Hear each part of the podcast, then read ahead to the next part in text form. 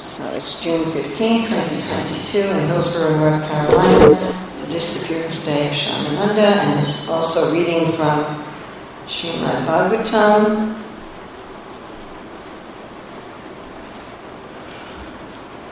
Canto 10, chapter 37, verses 1 through 2. So we just recite responsibly verse 1. Shri Uvacha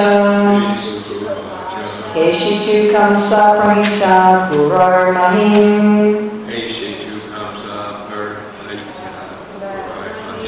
Mahayam Nirjarayam Manojabal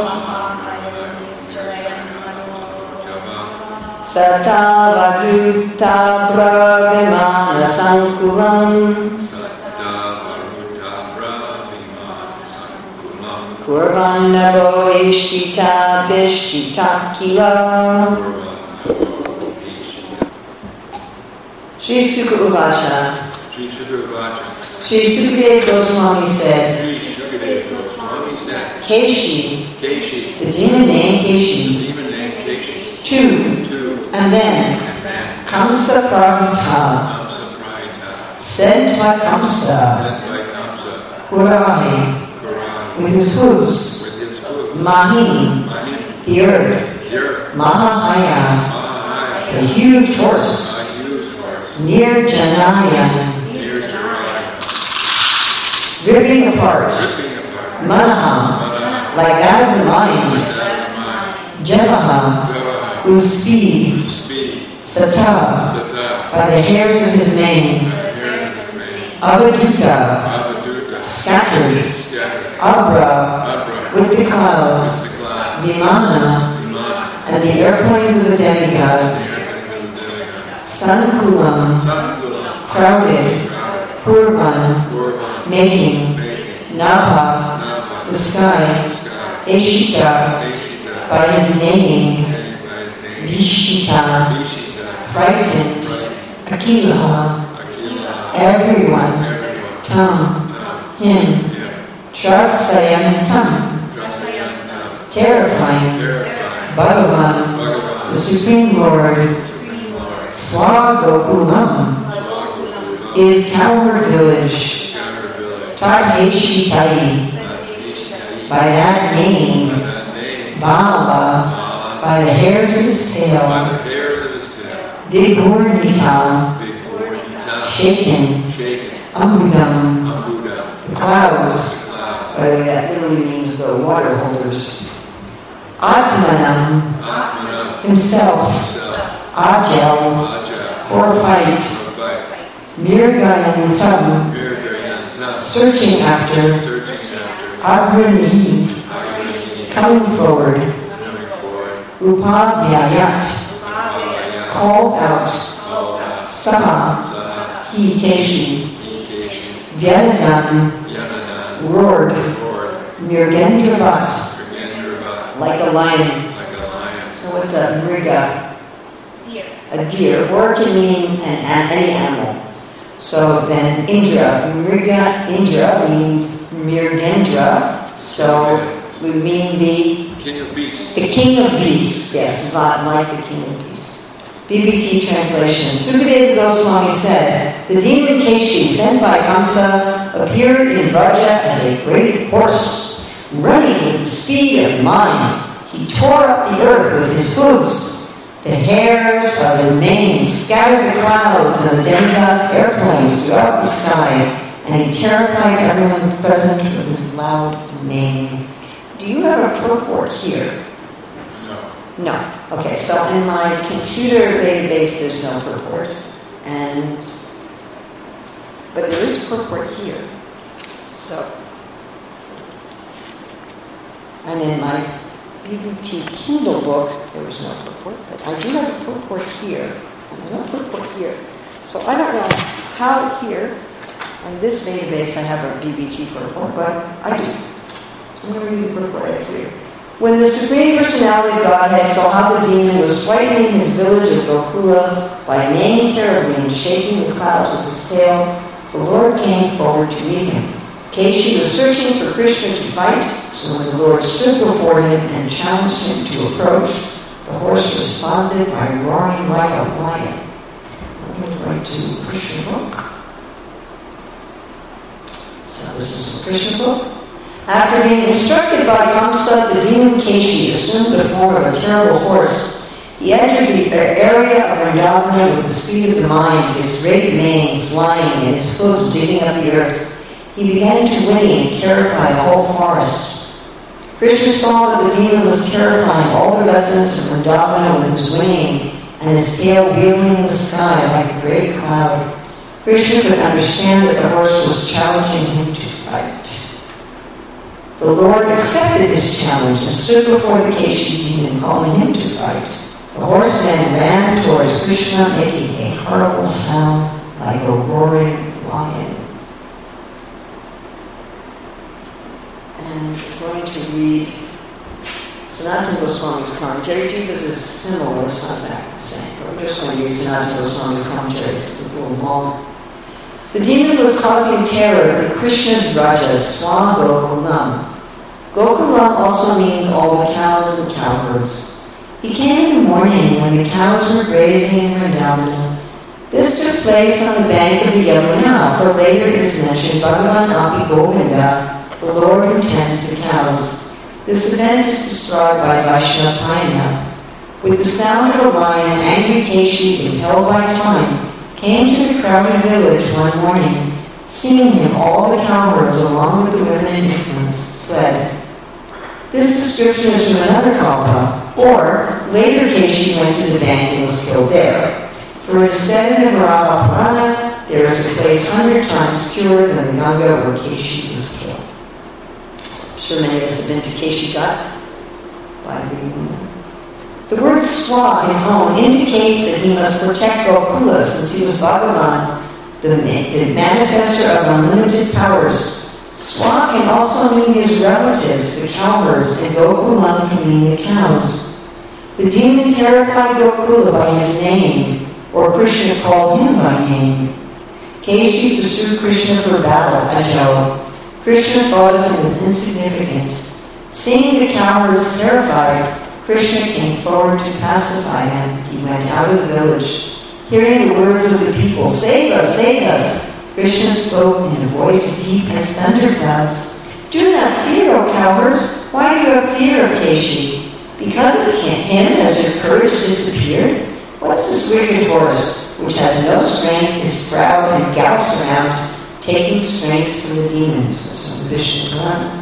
Harivamsa says, seeing Keshi, the horse demon, attack him, Krishna attacked him, just as a cloud covers the moon.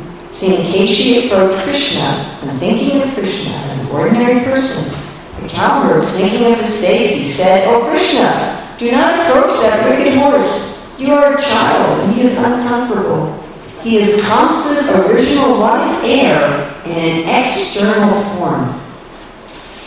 He is the best of the king of horses, incomparable in fighting. He causes fear in all armies, is the strongest of horses, cannot be killed by any being and is the greatest sinner. Keshi is compared to the moon in Harivamsa because he was white. He made a sound like a lion roaring, or Krishna, a very strong Bhagavan, roared.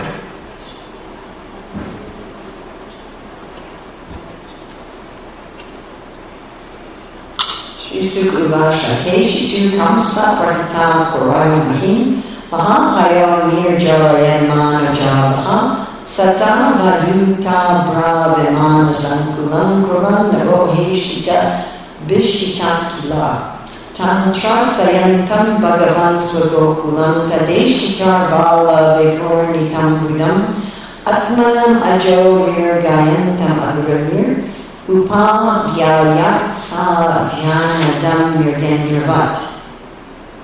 Sukadeva Goswami said, the demon Keshi, sent by Kamsa, appeared in Vraja as a great horse, running with the speed of the mind. He tore up the earth with his hooves. The hairs of his mane scattered the clouds and the demigods' airplanes throughout the sky, and he terrified everyone present with his loud name.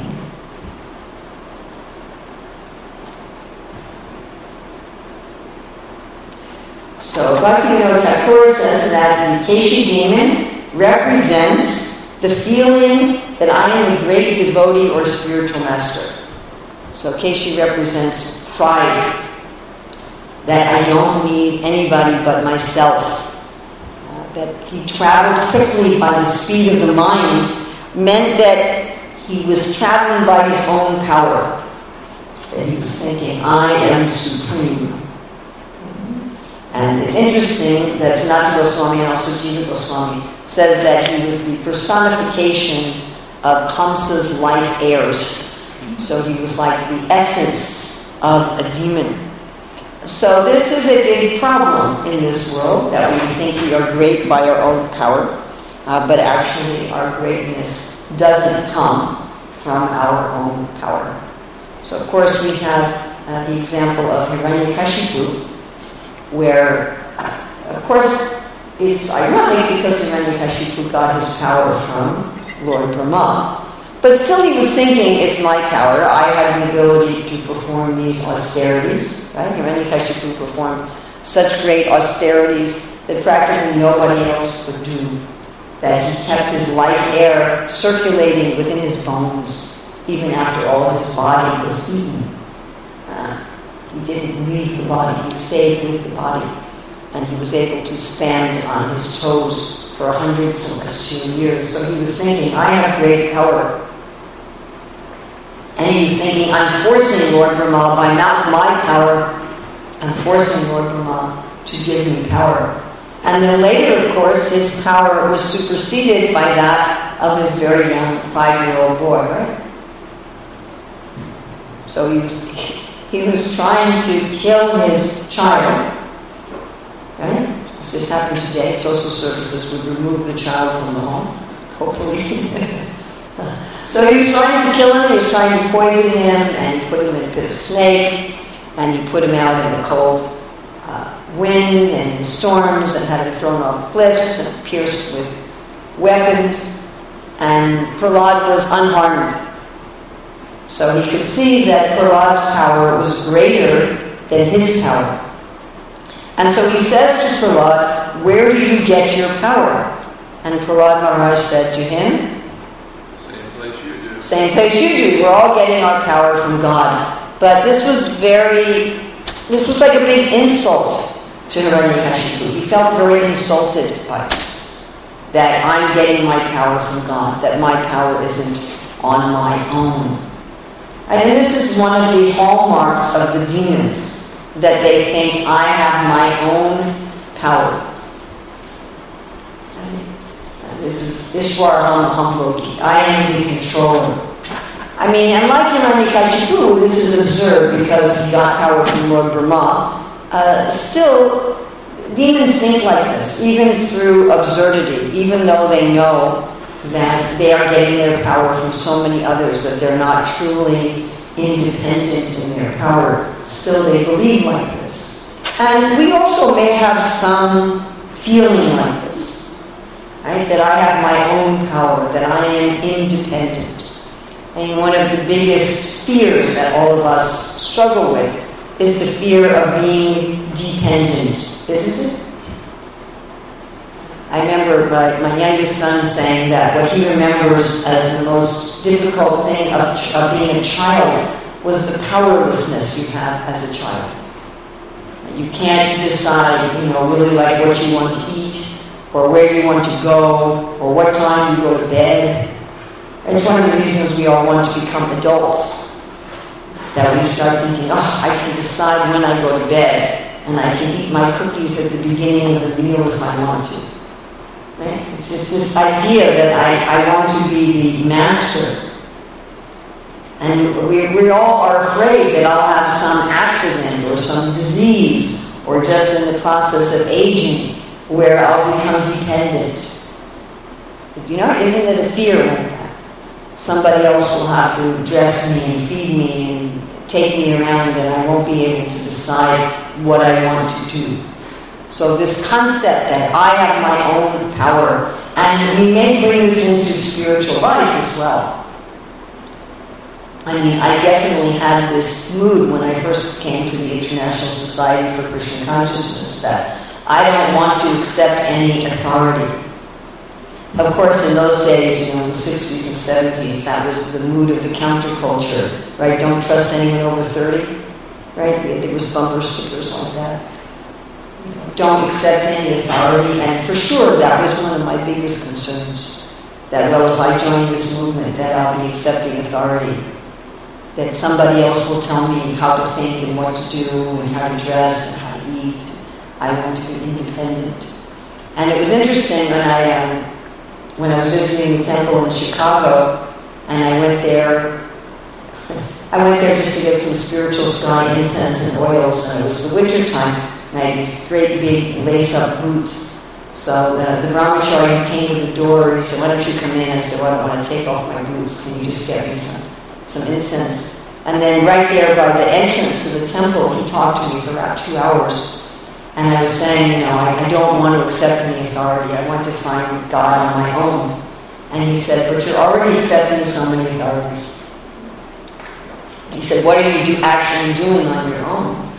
And then I, I felt like somebody had revealed my secret. You know, how did you know that I wasn't independent? How did you know that I was already accepting so many authorities? And he said, if you're already accepting authority, why not accept the best authority? You know, why not actually find a proper authority where you can surrender? But this mood, right? so I, I agreed with him and I moved into the temple. But this mood of I want to be my own authority, it, it happens even in spiritual circles. Right? It says every Muni wants to have his own opinion. A person becomes great by putting forward a new theory. People don't become great just simply by being adherents of an existing theory, isn't it? Everybody wants to come out with something new. You know, in the academic journals, if you do some experiment and you come up with a new conclusion, so you can get published in all the journals, but if other people then repeat your experiment, if they replicate your experiment and they come up with very similar results, the journals are not so interested in publishing it. They say, well, we already know that. It isn't something new. It isn't something special. And because of this prejudice in the scientific journals, we have a very serious problem in science. So, as you may know, the scientific method is based on observation leading to hypothesis, leading to testing, then leading to a theory, and if it's tested enough, it leads to a law. But scientists recognize that each of us may have, we do have, some personal bias, and that the results we get in an experiment are influenced by our bias, how we set up the experiment, and so forth. And the way, therefore, to eliminate bias in science, at least the theory of how to eliminate bias in science, is you have as many scientists as possible test the same theory. And if many, many scientists over a period of time test the same theory and all come up with similar, statistically similar results, then it's considered a robust theory. Everybody remembers this? But the problem is there's no impetus to keep testing a theory because you're not likely to be published if you simply do what someone else has done and get the same result. So, because there's no publishing impetus, and scientists want to be published as part of their career, therefore, experiments are often not untested. And the main push, what is that? And the main push is to keep coming up with something new. And therefore, a lot of these so called scientific theories are actually very shaky.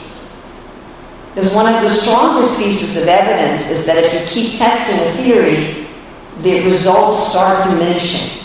They start becoming statistically insignificant.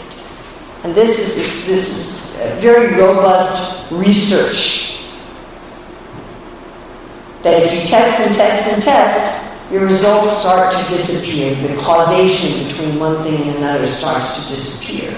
And of course, this is one of the reasons that the scientists keep coming up with new theories, because the theories that are existing uh, have a lot of gaps in them. And the same thing tends to happen in spiritual circles. Like I knew of some people who would regularly travel around Raj trying to find new stories about Krishna that no one else had heard. So they could present something new. Oh, I will go and hear from that person, and I will hear something I have never heard before. Or to come up with some new theory about philosophy. Oh, I've studied this one verse of Jiva Goswami, and I've seen that the real meaning of this verse of Jiva Goswami is different from that of all of our acharyas, and I have come up with a new uh, thing, and the people get very excited. And of course, we had people doing this in Mahaprabhu's time. We had people going to Mahaprabhu and saying, I have understood the Bhagavatam better than Sridhar Swami. Yes? I have come up with it. I have superseded the previous acharyas and I have come up with my own better understanding. And Mahaprabhu says if you're not faithful to the Swami, Swami, sometimes women call their husband Swami or Master, then you are you're unchaste. But this is a tendency. It's always a tendency. Let me do something new, let me do something different, let me supersede my authorities, let me be independent. So Keshi is personifying this mood. And, and, just to be very honest, we find this mood even in our Hare Krishna movement. You know, I know better than Prabhupada. I, am going to go right to you know, Rupa Goswami, I'm going to go right to Jiva Goswami and I'm going to explain things differently. I'm going to go to the Sri Sampradaya and explain things differently. Or, you know, I'm going to just have my own realization. I had one godbrother who started his own movement because he had some his own realization about Lord Singh But this is actually demoniac to think like that. Rather, uh, we really, our greatness comes from being a follower. And this is, of course, counterintuitive. Like Jesus said, those who seek to find themselves will lose it, and those who seek to lose themselves for my sake will find themselves. So this is counterintuitive that we become great by becoming very small. Who wants to be the servant of a servant? Like I often say, nobody wants to be a servant. That's why we have washing machines, right? Because nobody wants to be a servant. Dishwashers. We've tried to eliminate the servant class, you know, robotic factories. Because parents don't say to their children, please grow up and be a servant. You know, I'm going to come to America, I'm going to move to America and have my children grow up in America from some impoverished country so they can grow up to be a maid. Who says that? Nobody says that. So what does of being a servant of a servant? Can you imagine if you're the maid's maid? You know, you watch the maid's children while she serves the rich people or you clean the toilet of the person who watches the maid's children while she serves the rich people? The servant of the servant of the servant? So who would want to be that? We all want to be the master. But the irony is that when you become the servant of the servant of the servant of the servant of the servant, you become the greatest. And we see this, of course, with Srila Prabhupada. Prabhupada's mood was always, my greatness is in following my spiritual master. And he had some godbrothers who didn't do that. He had some godbrothers who, as soon as Srila Bhaktisiddhanta Saraswati left the planet, they tried to take over the properties of the Gaudiya Math in court cases. Uh, about one of them, Prabhupada writes in Chaitanya Charitamrita, he said Krishna gave him the properties, but he didn't give him the mission. But Srila Prabhupada's mood is, my greatness comes by serving Srila and My greatness comes by serving the disciplic succession. So why does that make one great? Because then Krishna empowers that person. It's Krishna who's great. Right? Ishvara Sarvabhutana, he's the great one. And one becomes great if he's pleased with somebody and empowers them with his greatness. And that's actually how anyone becomes great, like what Prahlad said to Hiranyakashipu. Anyone's becoming great by Krishna's power, you fool. You're never great on your own. Even if you think you've come up with a new theory or a new philosophy or a new understanding of Siddhanta, Matasmatirjnana It all's coming from Krishna. Like Prabhupada says in the story of Jambavan, everybody praises the brain of the scientist, but who is praising the person who made the brain of the scientist? So if whatever independent greatness we have, seeming independent greatness we have, is also coming from Krishna, where's Keshi getting his power? He's a shapeshifter demon, one of these demons who can change his shape, and he looks like a horse, but not an ordinary horse, and his hairs are making the clouds and the demigods' airplanes. He's creating, like I was on a plane the other day, and there was some turbulence. Right? They said we can't serve the, the drinks now because of the turbulence. So Keshi was so big that his hairs were causing turbulence in the demigods' airplanes. But Krishna considered him insignificant. Where was he getting his power from? Krishna. It's like, why are you being afraid? Of this? So if one gets one's power from Krishna directly by being empowered by Krishna in his service, what power can you not have? Lord Brahma the power to create a universe, but the universe is called his body. What power is not available to one on whom Krishna is pleased? And Krishna is pleased with the humble devotee. So today is the disappearance day of Shyamananda, and this is a very interesting story about Shyamananda and his relationship with his guru and his being empowered by being humble.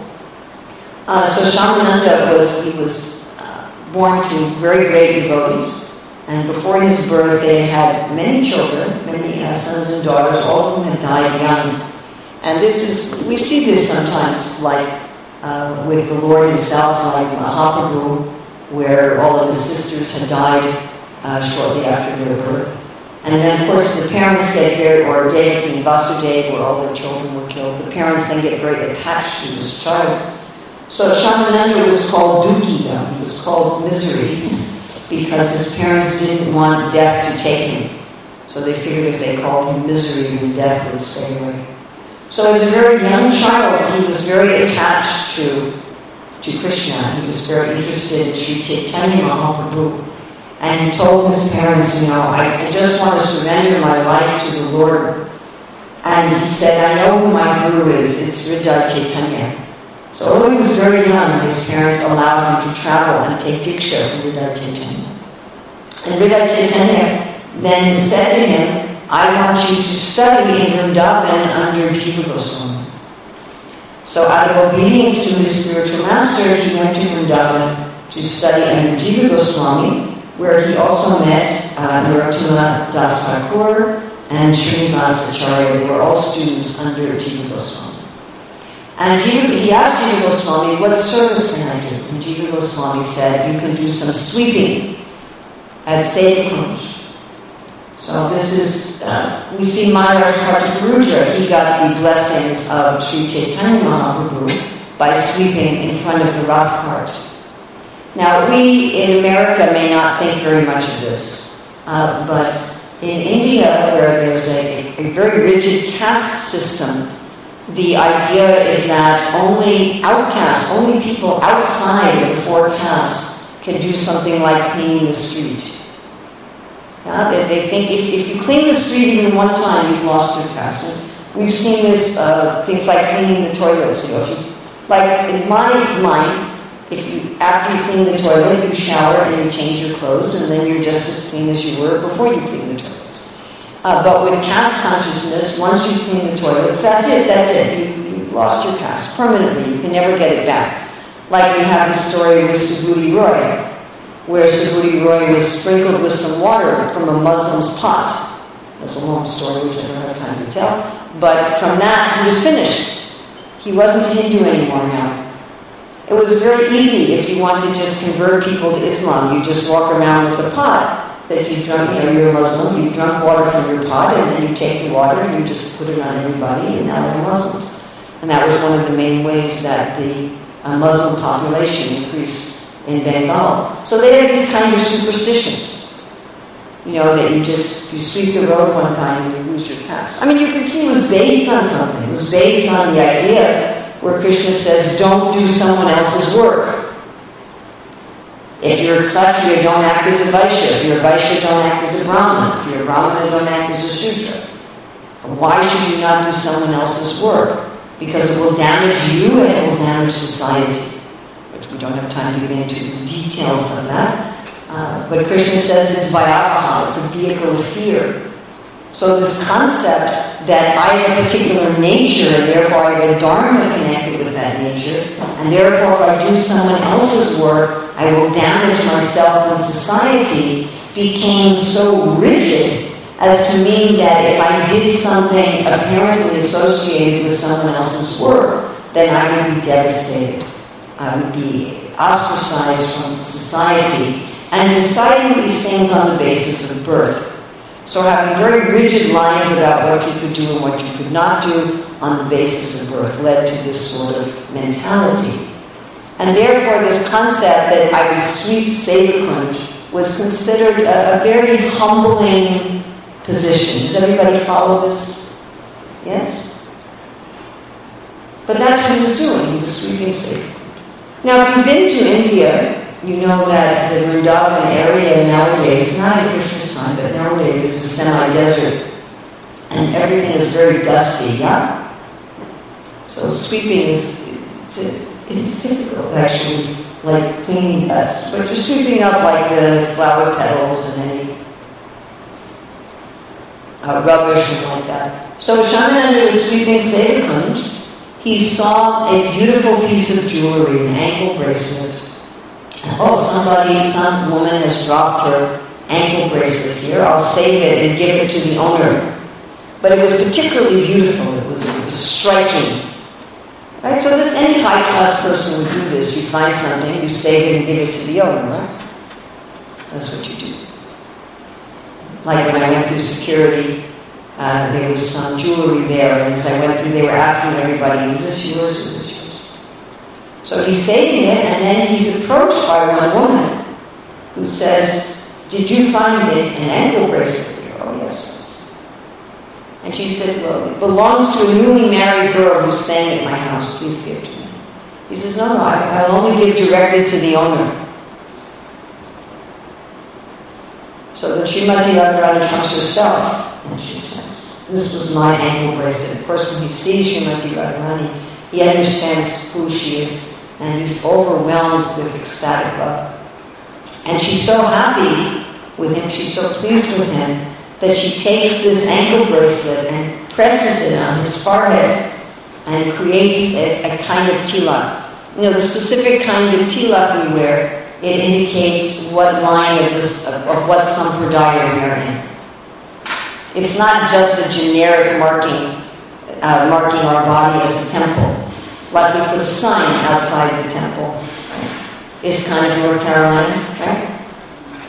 Otherwise, this is a building made of wood and bricks, like any other building. But we have, we're engaging in worshiping the Lord. Here we have a sign. This is a temple. So if we use our body to worship the Lord, and we put on the tilak, it's a sign. This is a temple. But what kind of temple? A temple belonging to whom? So just like if you go to Manipur, where they're, they're in the line coming from Narottam their tilak is much thinner. Like half the size. They're also gautis, but a little different. So Shyamananda got this little different tilak, and Srimati Radharani said, because his guru, Hriday Chaitanya, had named him Dukhi Krishna. His name was Dukhi. He called him Dukhi Krishna. And then Radharani said, now your name is Shyamananda. So Shyamananda went back to Jiva Goswami, and Jiva Goswami's like, what are you wearing on your forehead? And Shyamananda told him the story. He said, okay, we'll now call you Shyamananda, but don't tell anybody else what happened. So this got back to Hridaya Chaitanya, who was furious. Why has my disciple changed his name in tilak? And he came and he was yelling at his disciple. At one point, he even started to hit him. And the devotees were like, you know, don't hit him. And then Srimati Radharani appeared to him and said, What are you doing? I gave him this tilak and I gave him this name. Of course, Shyamananda later, after that, he traveled on the book distribution party and his Guru Maharaj instructed him to preach throughout Orissa and he really revived Mahaprabhu's movement after the disappearance of the main personalities who'd been with Chaitanya Mahaprabhu. But I thought what was interesting about Shyamananda in regard to the verse today about Keshi is that he achieved greatness by being a humble follower. He became one of the greatest soldiers in Mahaprabhu's army. He was empowered to spread the teachings of Mahaprabhu throughout Orissa. But he did that by obedience to his gurus, by obedience to Hridaya Chaitanya, his Diksha Guru, by obedience to Jiva Goswami, his Shiksha Guru, and by obedience to Srimati Radharani herself. Even if it was a great cost to him, actually, that he accepted this tilak and he accepted this name. It was, uh, it took some courage to do that. Uh, but he did that as a follower. So those who try to be independently powerful are, are simply destroyed. They become insignificant, and those who try to become insignificant followers of their guru, they become actually great. Srila Prabhupada ki.